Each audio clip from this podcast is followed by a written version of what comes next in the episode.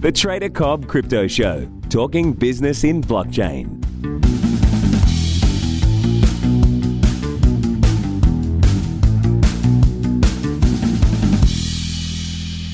Yeah, everybody, and welcome to a wonderful day here, a wonderful Friday where everything is wonderful. no, really, look, having looked across the market right now, we have seen a little bit of a move up. I talked about a potential short yesterday. Well, guess what? I am short. I got filled by a bees dick, which is just a little tiny amount. That's what we call it. And um, yeah, the, the, whole point of it was to, for, for me personally, was to have some downside exposure. Uh, I got plenty of upside exposure, not in my trading account, but as an investor, of course. And uh, the market, you know, I went through, as I said, the monthly, you know, it was in a downtrend, the weekly in a downtrend, the daily in a downtrend, with all these multiple timeframes all trending lower. I thought to myself, there's really no case for me right now to be building technically any, uh, you know, hypothesis for a long or a bullish looking market. Now, with that being the case, uh, I did see an opportunity pop up yesterday whereby I saw a small bearish candle uh, on Bitcoin against the US dollar.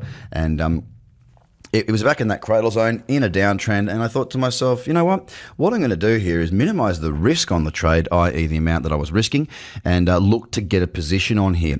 And um, it actually needed to trigger, of course, break the low of yesterday's candle, for which it did by about $2, I think it was. So hence why I said broke, but put in by a bees dick. So I mean, I look at this now. Uh, this trade in itself, and I explain it through my market view subscription to members that look at the end of the day, it, it definitely does carry a higher degree of risk.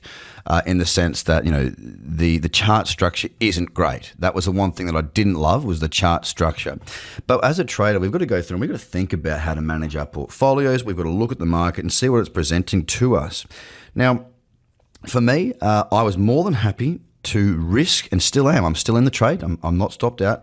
Uh, I'm more than happy to take uh, a smaller risk position, as in dollar risk, for a lower probability outcome trade that may have a higher reward ratio. So what that means is you know you risk less money, and if it does get running, then you, you do better on it. So that's what I've done.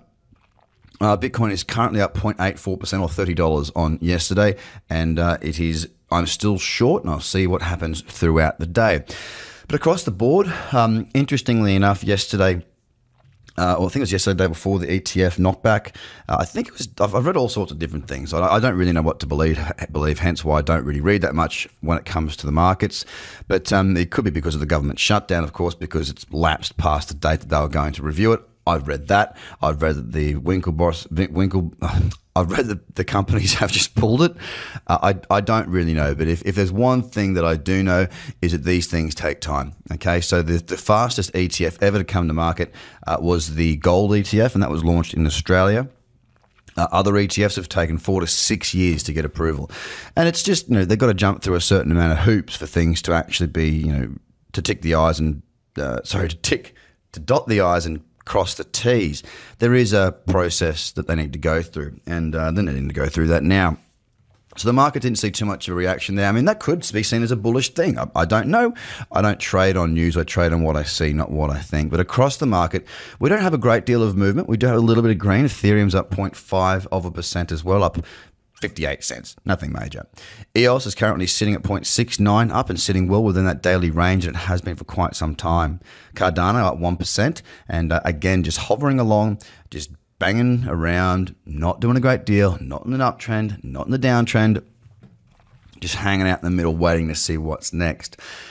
Stellar Lumen had looked quite bearish, a very similar looking chart to that of Bitcoin. But what it's since done is it's just continued to consolidate sideways. Exactly what Bitcoin's doing, and it's up 0.45%. IOTA is sitting bang on break even right now for the day, and I do see a potential opportunity starting to set up there as a support level uh, is coming into play on that 4 8 hour. So the 4 and the 8 hour. The daily has been consolidating for quite some time with the potential of a lower high. So I am watching that closely today. Ripple completely sideways, but up 1%. Litecoin up 3.28%, and the level that I was watching yesterday, a breakout level for a long on Litecoin Bitcoin, actually did set up. It did break out, and it happened at 3 o'clock in the morning, my time. So I wasn't able to take that. But watching it again today for trading opportunities. Bitcoin Cash is very sideways. It is down 1.32%. I should mention that Litecoin was up 3.28%, being the top performer in the top 10. If it wasn't for the final one, Monero, up 4.15%, and again looking rather sideways, sitting around a little bit of resistance right now on that four hour chart. We'll have to wait and see what goes on. But across the board, leading into the weekend, guys, it's been a pretty quiet week, and that's fine. We just have to wait and wait and wait. Looking for good opportunities. Bitcoin, Litecoin, sorry, Litecoin, Bitcoin was there last night. We'll see what we get today. You have a good day and a great weekend. Bye for now. The Trader Cobb Crypto Podcast is hosted by Craig Cobb. All Trader Cobb courses, products, and tools can be found at tradercobb.com because experience matters.